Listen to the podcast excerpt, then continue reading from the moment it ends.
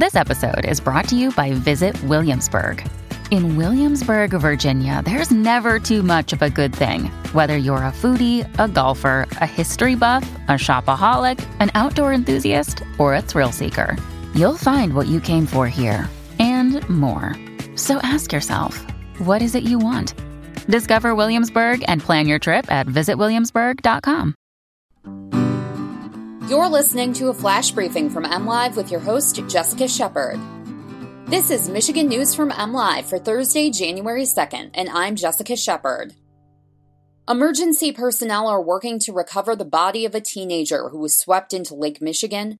The Attorney General wants to know every time you get a robocall, and Michigan football falls to Alabama in the Citrus Bowl.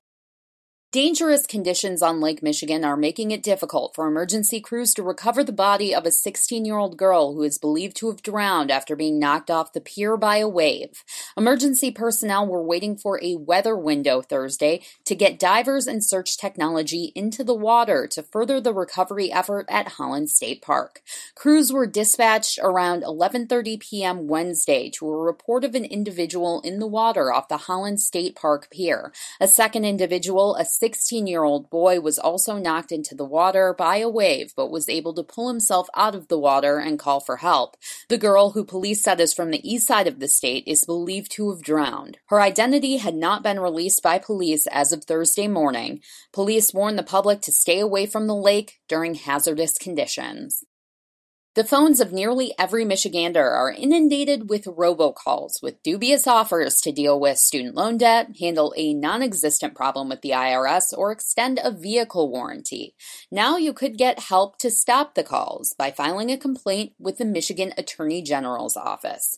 Attorney General Dana Nessel recently announced the creation of a state robocall crackdown team, and they want to hear about any illegal robocalls received by Michigan residents. But which robocalls are illegal? Well, the pharmacy calling you to remind you to pick up a prescription is totally legal. So are the calls from political parties or charitable organizations. The illegal calls include those trying to sell you something that costs more than $25, calls in which the caller does not provide a full name, who they are calling for, or a return phone number answered by a live operator. Oh, and if you're on the National Do Not Call Registry, you are not supposed to receive any unsolicited calls. Nessel is hoping that all calls that fall under the illegal umbrella are reported at mi.gov slash robocalls. The 14th ranked Wolverines may have held Alabama to its fewest points scored this season in a 35 16 loss in Wednesday's Citrus Bowl, but the result was all too familiar. Another loss to another big time opponent on the big stage.